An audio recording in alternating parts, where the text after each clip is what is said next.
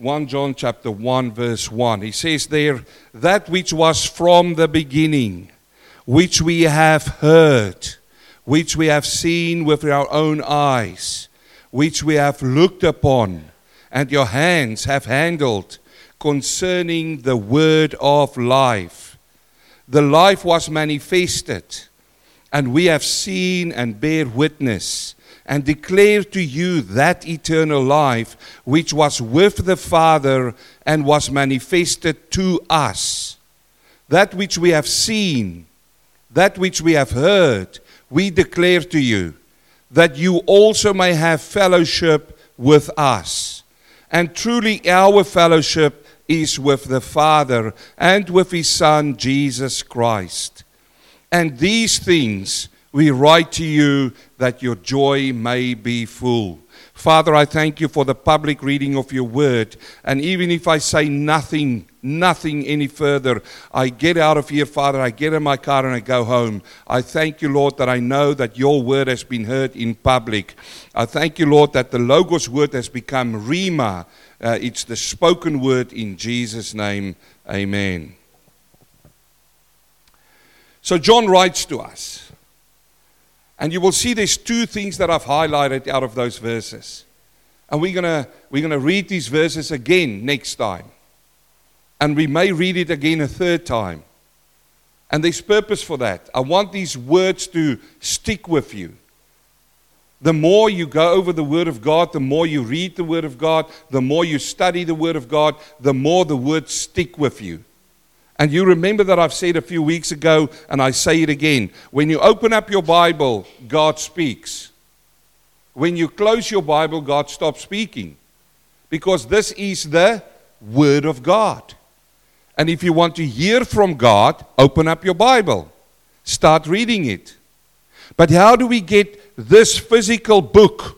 How do we get this black letters and red letters in my Bible to go with me Monday, Tuesday, Wednesday, and Thursday. How do I get these words to stick with me? How do I do that? I keep on reading it. I keep on studying it. I keep on learning it like a parrot sometimes. I oftentimes in my life have a small yellow piece of paper, those sticky notes. And I've learned that if you buy the bigger ones, you can, you can fold them over and the sticky bit keeps it together. You've got a small card. And on the one side, I write down 1 John chapter 1, verse 1. And on the other side, I write the whole verse out. That's how I do it. You say, why? Because when I write things, I get it through my eye gate I read it out loud, I get it through my ear gate, and I experience writing the words out on that little piece of paper. And it sticks with me. It's a sticky note, you see. Then I take that sticky note, that yellow sticky note, you see, and I put it in my pocket. And now I carry the word wherever I go. But here's the problem I can lose that sticky note, you see. I can lose it. But whenever I walk and whenever I've got a, a lonely time, instead of going sitting on a rock and say, Oh, the world don't love me, see how whole, lonely I am. No, no, I take that little sticky note out, you see, and I start reading it and reading it. And then I start talking to the Lord. I read the scriptures. Uh, it's right there in my hands. And before long, you see, I don't need the sticky note, you see. Because where is those words? It's in here and it's in there. And this is why we're going to continue going over these words. Two words stand out for me here. Those two words there the word of life and these things we write to you that your joy may be full. Those two things immediately jumps to me because when John starts writing to you and to me and to those people who he intended to write it to, he wanted them to understand that he's not going to bring them anything else but he's going to bring them the word of life. I find him in the Gospels. In John chapter 1, verse 1, he says, In the beginning was the Word, and the Word was with God, and the Word was God. Who believes that? He starts off by saying, In the beginning. What beginning, John? Not the beginning when you were born. No, no. In the beginning of the earth. No, no, He's way there. We can't even phantom the beginning of God. He's eternal. He comes from times past which we don't even know. God just existed. And that's where he starts off when he writes. He says, In the beginning was the Word, and the Word was with God, and the Word was God. In verse 4 in John, he says, In him was life. In that Word was life. And that life was the light of men. If you say to me this morning, preacher, I'm still walking in darkness, I can't see one step after the other step, it feels as if everything falls on me, I've got good news for you. That is the Word, Jesus Christ. He will bring light in your dark life, He will bring light to your path. The Bible says, Thy word is a lamp unto my feet and a light unto my path. The Word of God is the most wonderful thing that you will, in, that you will invest your whole life into. He says that word became life. Now, if you are in John, the gospel, you will see in verse 14, which is a wonderful verse, he says, And the word, the word, Jesus Christ, became flesh and dwelled amongst us and we beheld his glory, the glory as of the only begotten of the Father. Listen now to this full of grace and full of truth. If you are looking for grace, my sister, my brother, if you are looking for truth, you will only find those two things fully in the Word. You will find it in Christ. This is how wonderful it is. The same man the same man who wrote that gospel under the inspiration of the Holy Spirit writes now in the letters, he says, We have seen him, we've experienced him, and I'm writing to you concerning the word of life. Now, he, why is he writing it? Why am I preaching this sermon this morning? It is because the next thing that he says, which is highlighted for you, he says that your joy may be half empty. No, that your joy may be full. That your joy may be full. Who's looking for joy this morning in this place? It's not only you, the whole world is looking for joy. Everybody's looking for joy. I am looking for joy. I'm not looking for trouble. Have you ever come across some person and you say to him, Are you looking for trouble? I know my mom and dad said it to me when I was young. Are you looking for trouble? Not that kind of trouble, but there's no, there's no person who says, Look, I want to have all of the hardship in life. Hey, brother, sister, I'll take your hardship and you can live a joyful life. Is there any person like this in this place? I want to make you my friend. No, we are, everybody is looking for joy. And here John writes something which the world don't want to see. Here John writes something which if you go into the world and you, you preach it as an encouraging message to people, they say, no, no, away with that. What is this joy? He wants to give us something joyful. And John shows us joy in a world of unhappiness. We are living in a world of unhappiness. We are. Look around you. This is the world that we are connected the most of all of the generations. We've all got smartphones, don't we? We've got phones all around us. And what do we say with these smartphones? We are connected. But are we connected? We are not. We are a world with all of these technology computers. We've got Skype, we've got Teams, we've got every single thing. I can get your face on a computer, but still we are feeling unhappy and, and, and we're feeling not connected. We're a sad people. But in the midst of this, John comes out and he shows us joy.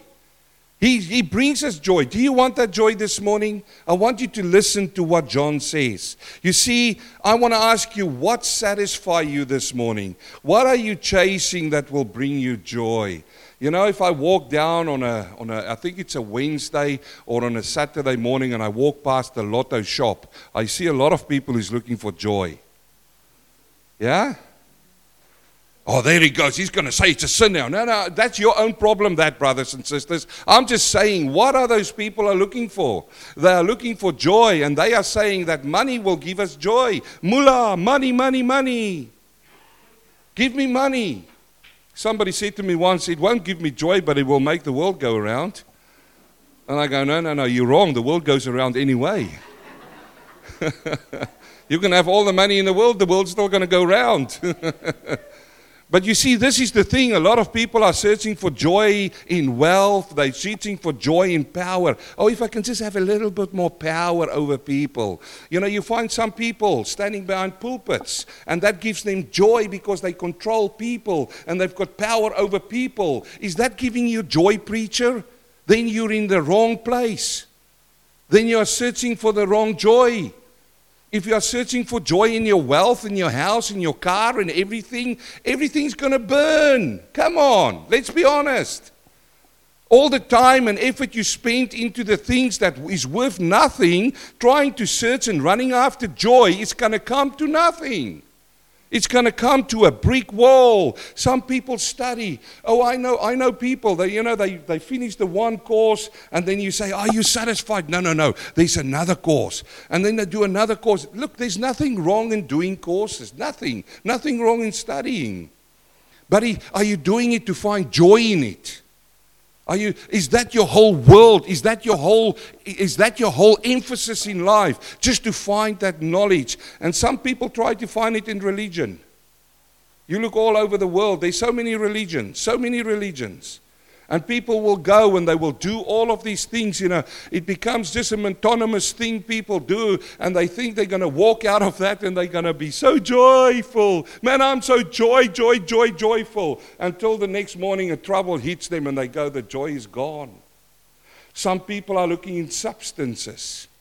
Some people are looking into drugs. You know, if I can just go from the one high to the other high. Somebody's looking in alcohol. Somebody's looking, you know this in medicine. Some, some people is taking strong medicine. And, and they, the one medicine puts them on a high for another one. Is that what you are looking for? If that is what you're looking for in this church this morning, then you're in the wrong place. Because I haven't got any of those things to give you. But John says to us that he found joy in a world of unhappiness. You see, John found joy in the person Jesus Christ. He found joy in a person. That's where he found it. Real joy. In an unreal world, he found some, somebody real I know of a lot of people that are looking for something real. They don't want fake anymore. Are you sick and tired like me of fake things? Who's sick and tired of that? You've heard my story about the grapes. Yeah, I'm not going to go there, but there are people who are fake. Who knows that? You know, the Bible says we need to, we need to bring forth fruit. What fruit are you bringing forth? Are you faking the fruit that you give to people? Soon they're going to bite through that fakeness of you and they're going to see the real you. And then you come to and you say, I wonder why people don't want to hang around me. Well, maybe they've tasted the fruit and the fruit is not so good. I want real joy. I want the real Jesus. And that's where you find him, he says. Now, why do I use the word real? Because if you look at this, the word of life he's talking about is real. John is not coming to us and saying, I'm talking to you about a figment of my imagination or a fake person. He says, No, no. Have you, re- have you seen if you read that passage how many times he used the word heard? Twice. We've heard him with our ears, with our ear gate. We've heard him. You hear him this morning. I'm preaching about Jesus. Are you hearing my voice? Shall I preach louder? Shall I speak softer? You know, if I speak like this, people will actually pay attention. Because now I've got to concentrate to hear him.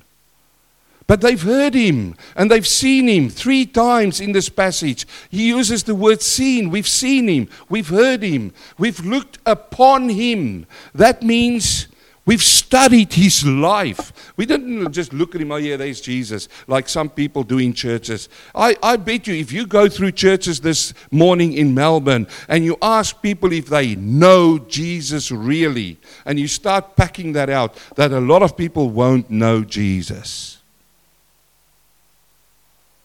Because a lot of people don't preach Jesus anymore. Do you know him? Have you seen him? Oh, I haven't seen him. Come on. You know, there's some people who claim they've seen things. They claim that. I don't have to see him physically. Peter says that in his letters. Him who you not seen, you love. But I've certainly seen him operate through people in this place. But here we go. He says seen and then he says handled. So this Jesus is real. So I'm just going to give you in the next few weeks three facts about the word of life. That's our emphasis. That's Jesus. It's spelled with a capital word. The word there is logos. If you go to, one, to John chapter 1, verse 1, I've already read it for you. It says, In the beginning was the word. It's that same word, and that word was life. Uh, in the beginning was the word, and the word was with God, and the word was God. The word of life, Jesus. Now, he's going to give us, I'm going to show you three facts that will give us joy, joy, and joy. The first one, I'll just do the first one this week the life was revealed, and those two I'll do next time. So, first of all, this life was revealed to us. What I'm going to preach in the next 20 minutes should give you so much joy you can't sit still on your stool, on your seat. It should be like a five year old who got some sugar in. Have you seen them? I've got four of them, grandchildren. You know, Richard went out yesterday to the swim. Now, little Richard, and some of you know him, you know, he gets subtracted. You know, he would stand here and he look at the wall and he would think really deep. He's a very clever boy, that boy. But, you know, when he gets into the swimming pool, he gets tired really quickly. He just stand there, you know. He needs some energy. So what does Richard do? He says, Dad, before we get there in the car, I give him M&Ms. Why? He wants to beat him on a sugar rush. So praise the Lord. I pray that you will get a sugar rush this morning and find the joy that you are so desperately seeking with what I'm going to tell you this morning. In fact, what John was writing down. This life was revealed to us. In 1 John chapter 1 verse 2 he gives us that word. He says, "The life was manifested and we have seen it." and we have testified and we proclaim it to the eternal life which the Father was made manifest. Twice he uses the word manifest. That word manifest comes from a word which means to make known what has been hidden, to show oneself. You see, for some people, Christ is still hidden because they don't want to see him. But he has manifested himself. And there's three ways that he manifested himself. Three ways that he made himself known to you and to me. Who knows the, the lady Helen Keller? Helen Keller was blind. She became blind and she was deaf, I believe, blind and deaf. And you know, I've, I've read this beautiful story about her teacher, Mrs. Sullivan, who came to her. And Mrs. Sullivan tried to explain to her how who God is and how God looks and about God. And she sort of, the only way that she can do is to tap on her to tap on her skin. And she started to tapping out to explain to her the symbols that shows God. And when she tapped out to this, to Helen, God, Helen started tapping back to her. And this is what she tapped back. She tapped back to her. Thank you for telling me God's name. That's wonderful. For he has touched me many times before. Isn't that neat? When I came to this and I said, Lord, how do you manifest yourself to people? Here is a blind lady. She's deaf. She can't see, can't understand. And, and you showed yourself to her many times before by her testimony. Then we sit with people who can see and people who can hear and people who can read a Bible. How privileged are you? And these people who tell me, I can't see and experience God. Wow. When I read that, I was sitting there. And, brothers and sisters, believe me, I do study the Word of God. Just a little bit. I do. I do read up about it, just a little bit. But when I read that, I felt ashamed. I really did. I said, Lord, here is somebody who is so who is so handicapped. And I've got all of these things, Lord, which he hasn't had. But she tells me that he's touched her so many times. Has he touched you once? Have you been to the cross? Have you knelt before Him? Have you cried out to Him and say, Lord, take my sin? Have you invited, have you said, Lord, come into my life? Can I experience you, God? You say to me, but how does God reveal Himself? Let me give you three ways. Three quick ways. It's really easy, and some of you know them. First of all, God reveals Himself in nature. Who knows that? God reveals him outside with everything you see out there. Psalm 19, verse 1 The heavens declare the glory of God, and the firmament shows his handiwork. How wonderful is it to live in this place? Oh, I don't like my house anymore. I want to buy a new house. Man, just go outside and walk out and see the house that God gave you. This whole earth. The heavens declare the glory of God, and the firmament shows his handiwork. Day unto day his speech and night unto night reveals knowledge. There is no speech nor language where their voice is not heard. Their line has gone out through all the earth, and their words to the end of the world. In them he has set a tabernacle for the sun. How privileged are we? That sun comes up every single day on its time. Have you noticed? You will not catch the sun out. Well, I'm not talking about daylight saving. I'm so glad that everybody was on time. Well, this is the one time that you will be before time. But you know, God put it in there. He reveals Him. This morning, when you woke up, have you just walked out of your house before the sun came up and just sit there or stand there and start listening? Have you? Have you started listening when the, when the world starts waking up? Have you? Have you got that knowledge?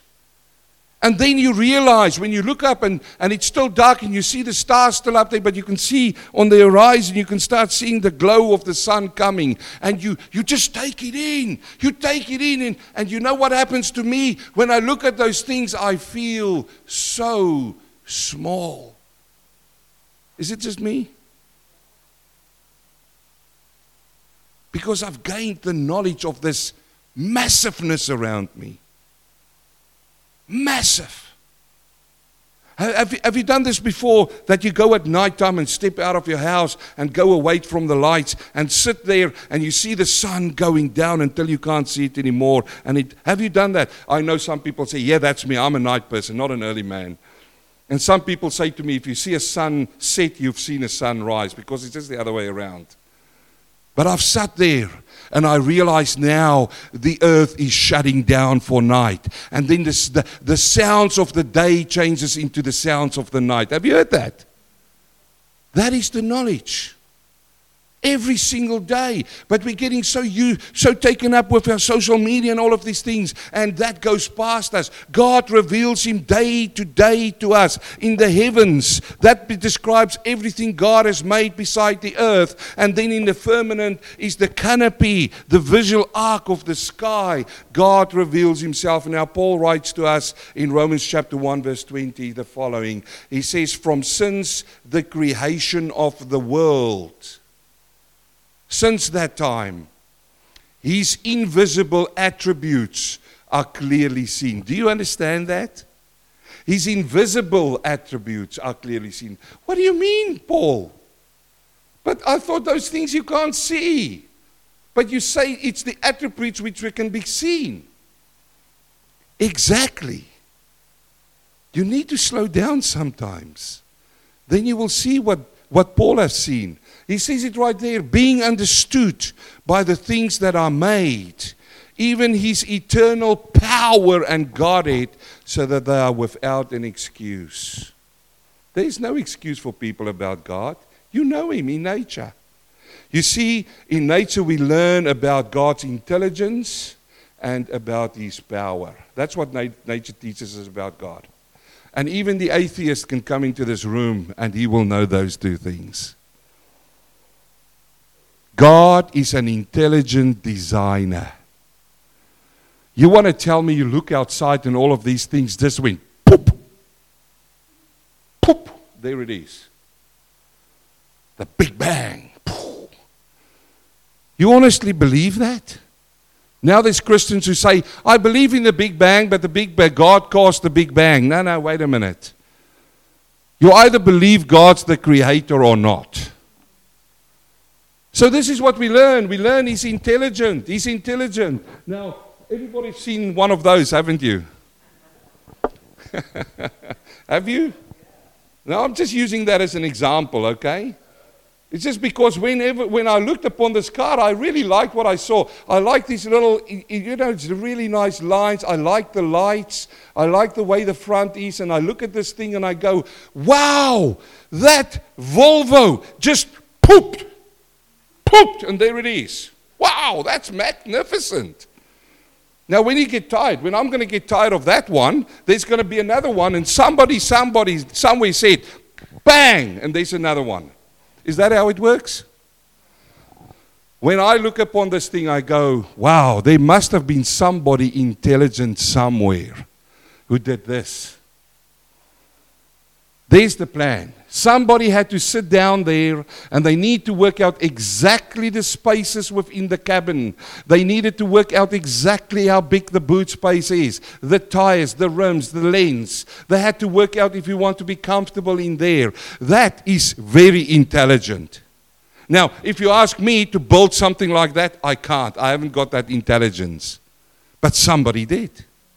Now, when I look at that, I say, wow, somebody to put the intelligence into work, and boom, there is a car. It just didn't happen. There's a lot of things that needed to come together.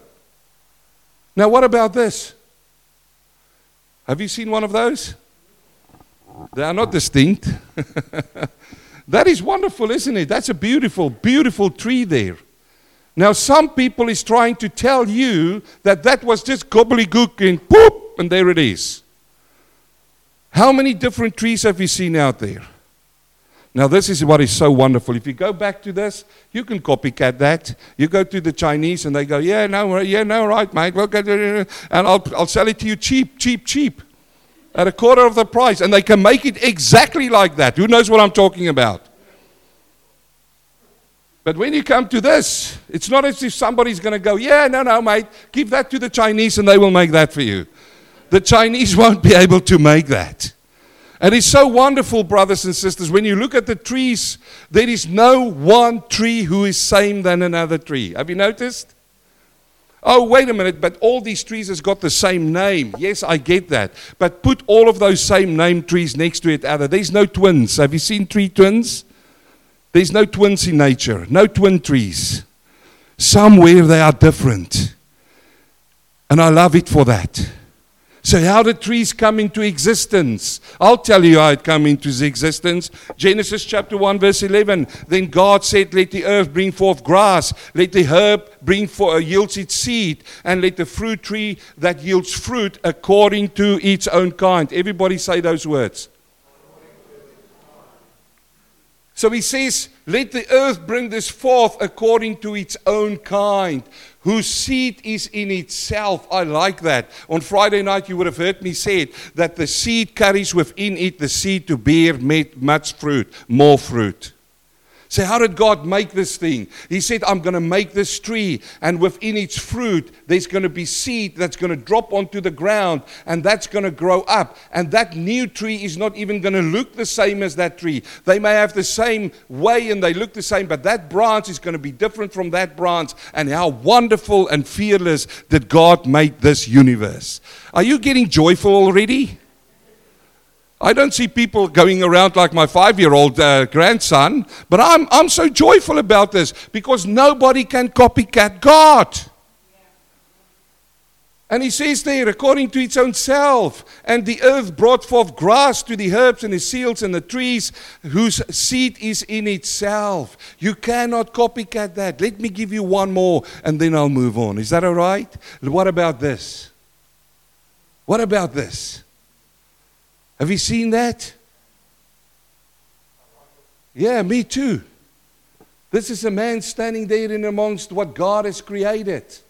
But when I look at this man, and, and, and I want to believe, I don't know him. I just found him on Google, okay? I'm going to be honest to you. It's not my brother, nobody I know. I found him on Google, but, but I want to, with his type of open face, I want to say he's a brother. And I pray to the Lord that this man somewhere is a brother or the gospel be preached to him. But that's not where he came from.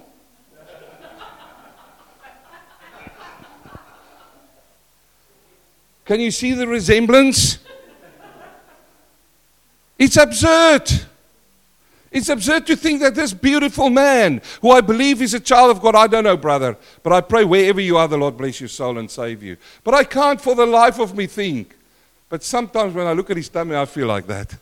I feel like he's my brother, but he's not. But, but I can't think that there is a, a plan, a mold that, that God made it. You see, this is the wonderful thing about mankind. God created us. In Genesis chapter 1, verse 26, then God said, Let us make man in our image according to our likeness. Let them have dominion over the fish of the earth, the sea, over the birds, over the cattle, over the earth, over every creeping things that creep.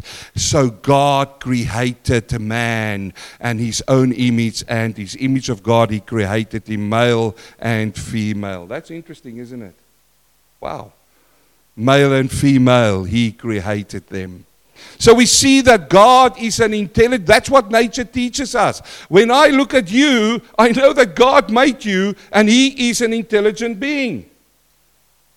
When I read Psalm 139, have you read Psalm 139? It gives you a description exactly how God made you. You are not lost, you belong. You see, the problem with the world is they're telling our little children now we are all animals, so there's no worth in you.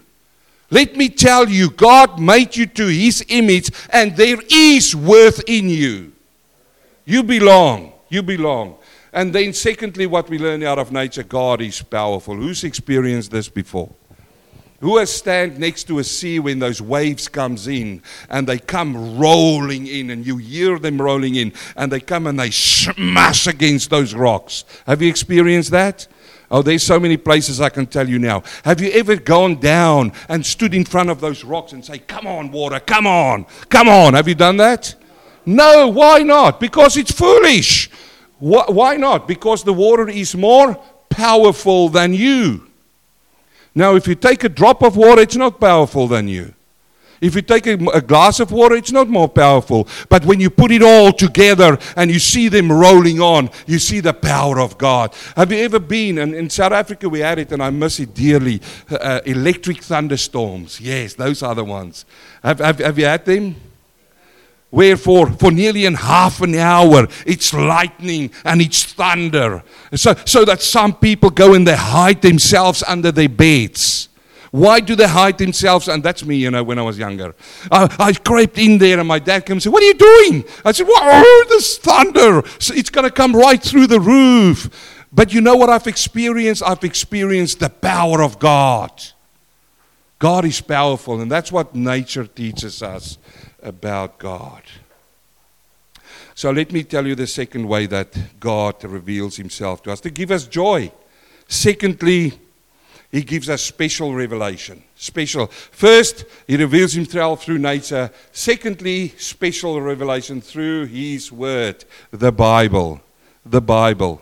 In Hebrews chapter 1, verse 1, he says, God, who at various times and various ways spoke to time past to the fathers and to the prophets.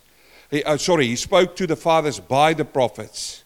Has in these last days spoken to us by his Son, whom he has appointed heir of all things, through whom he also made the worlds. Now, how did he speak to us? Through his Son. How did he speak before? Prophets, but now he speaks through his son. Before, the prophets had to bring all the people together. My brother,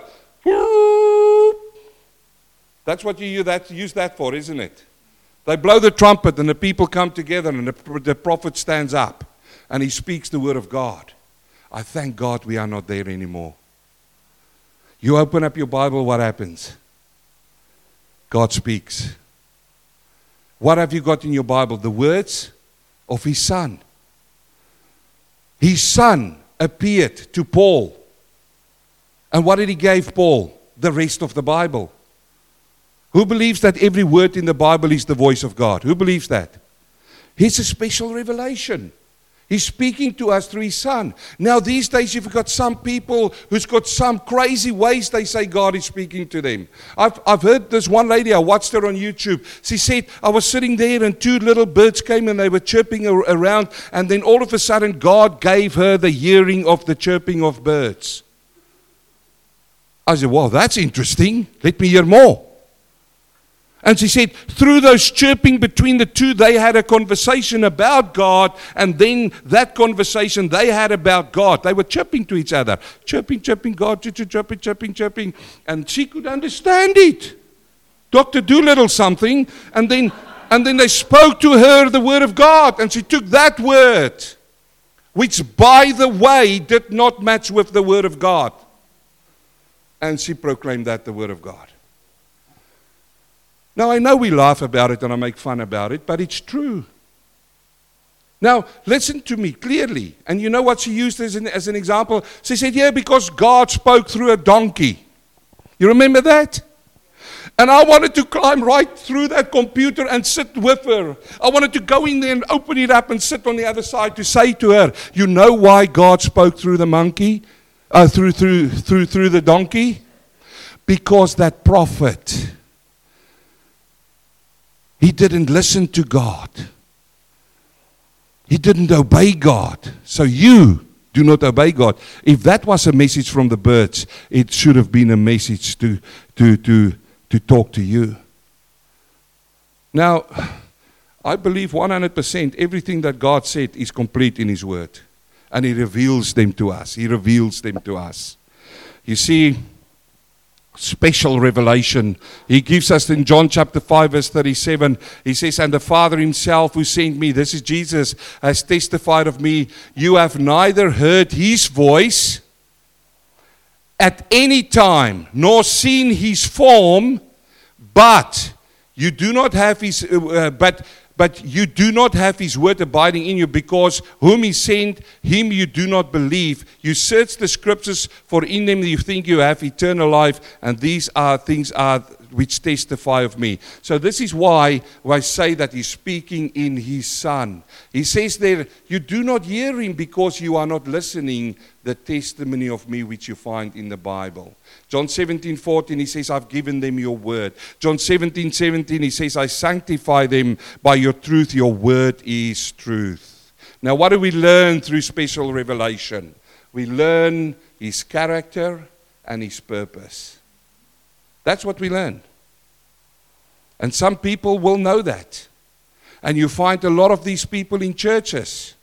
Because you can't, you can't, you know, people come to churches to learn more about his character. They will go from one Bible study to another Bible study to another Bible study. They will learn a lot of head knowledge about God and more and more and more head knowledge of God. But that's where it will stop. I don't want to hear how many, how many courses you did. I don't want to know how many times you studied or how many Bible studies you've done. You've, you've got to come to the third way that God reveals Him to you. And that, my dear friends, is a personal relationship. So God reveals himself through three, three ways. First, through nature. Secondly, through his word. And thirdly, through a personal relationship with his son. John chapter 1, verse 14 the word became flesh and he dwelt amongst us. Why do you think the word came and dwelt amongst us? Because God wanted to have a relationship with you. He sent his son to come and lay the foundation of that relationship.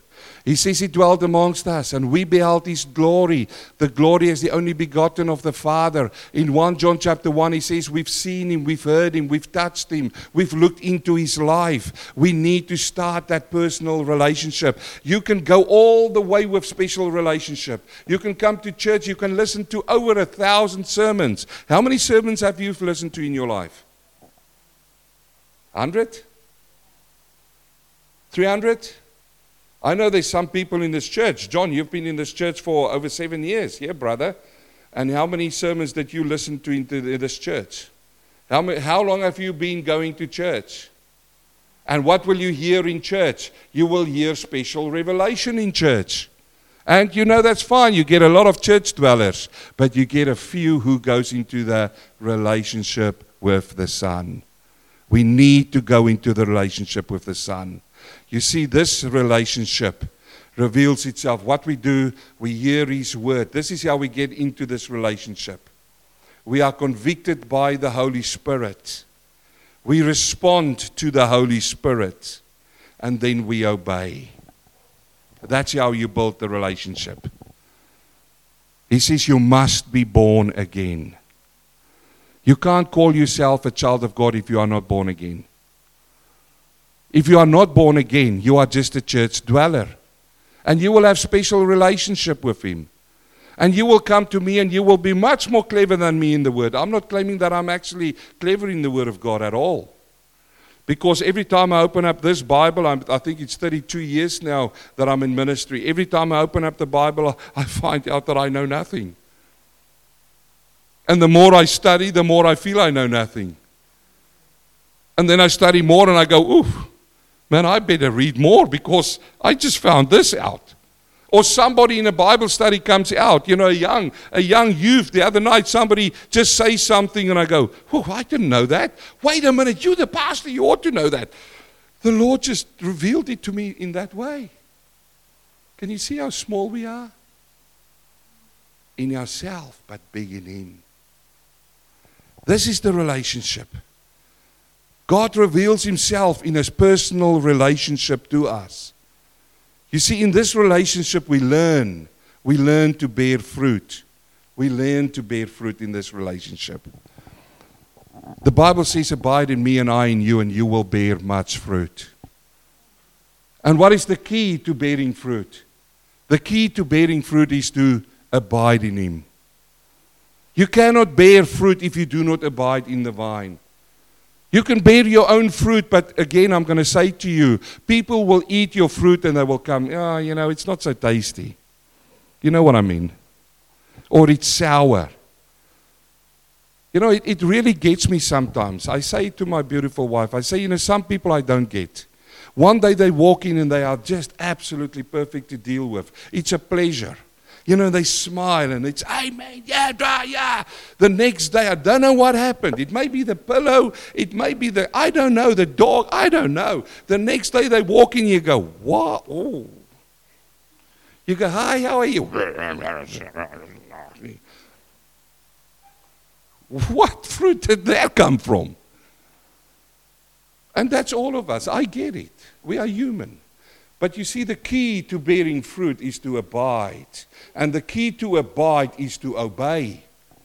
If you want to abide in the vine, if you want to bear this fruit, if you want this relationship with Him, you need to obey Him. And how do you obey Him? You open up your Bible and you follow what He's saying. You do what He's saying. Some of you need to go after this service and do something. The Lord has already convicted you. Do it. That is obeying. And by doing that, you will abide in Him. And by abiding in Him, you will bear fruit. So, what is the key of obeying? The key of obeying is love. Because if you love somebody, you will obey them. Children, listen to me. If you love your parents, you will obey them. And what is the key to love? The key to love is to know Him. So there's three things, and I'm going to stop there now. How does God reveal Himself? Have you got joy this morning? Did some of you get a little bit of a dose of joy? Well, it's not about my preaching, it's about what John wrote. He says, I write these things to you so that your joy may be full. You know what makes my joy full? I look in nature and I say, Thank you, Lord, for revealing yourself in nature. I look at some trees sometimes. I'm a tree watcher. I'm a tree watcher, honestly. I see some trees and I go, wow. You know, we, we right down in, in Santos, there's a few old trees who's dying now, and you see these magnificent big branches, and you look, and no one of them look the same. No one. And I look at this thing and I go, wow. In New Zealand, they've got some, and there's one place there, they've got these big trees. And I went and I stood next to this tree and I look up and I go, wow. How big is this? There must be somebody really intelligent to make this big thing. Look at it. You say, wait a minute, God didn't make that specific tree, it grew from the ground. Yeah, because it says it seeds in its own. Within this, the fruit, there is seed to produce more fruit. And I'm looking at this thing, and I know that God is intelligent and I know His power. But then I open up His Word, and he, He's got a special revelation for me. I read through these scriptures, and I find more His character in the scriptures.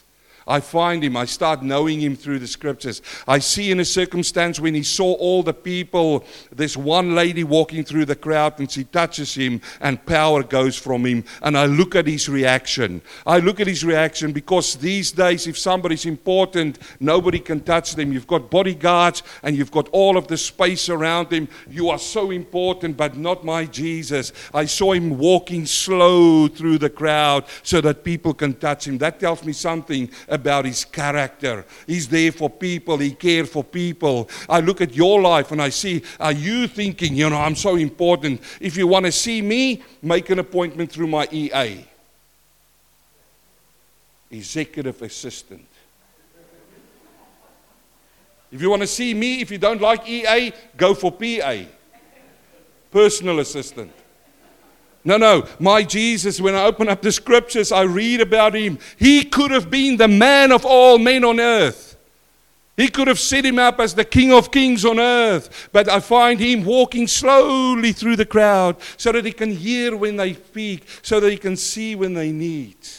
I learn of him and then I learn purpose through this. I read about it and I go, Lord, I don't know what to do with my life. He says, Come to me because I'm the mighty counselor. And then I open up and I see other people in the Bible and I saw Abraham and I read through Abraham's life and I see, wow, this is a man who's really a loose man, Lord. He's a rough diamond. You took him out there of Ur of the Chaldeans. He was an unregenerated man, but you loved him so much that you forgave him his sins every single time, every single time he failed. You are there, you lift him up. And then I go through and I say, Wow, Lord, you are so wonderful. You are so merciful. I turn on, I come to Solomon. And, oh, and I see how, how you deal with him, Lord. I come to Samson, and then I come to the New Testament and I read all about Peter, how he, he, he went against Lord three times. And I say, Wow, Lord, who am I? And I see his character. And I see his purpose. And then, when I come to that, the Holy Spirit lay upon my heart, I come close to Him, so close. You know, somebody said to me, so close that you can even, even feel their breath. That's pretty close. I'm so close to Him. Are you that close this morning? Heavenly Father, I thank you this morning for your word. Father, your word is sharper than a two edged sword, Lord, and I thank you for that. Father, thank you. You revealed to us. John started writing out to give us joy. I'm joyful this morning. Thank you for revealing yourself through nature. Thank you for revealing yourself through the word, Father. We really do appreciate that and we love that, Father. But more so, thank you for coming down to start a personal relationship with us. For without you, Lord, we can do nothing. So, Father, I do want to pray and ask you, Lord, as we continue from here, that you will bless everybody in this place, Lord, uh, for the next week and make them contemplate, Lord, upon your word. And I pray this in Jesus' name. Amen.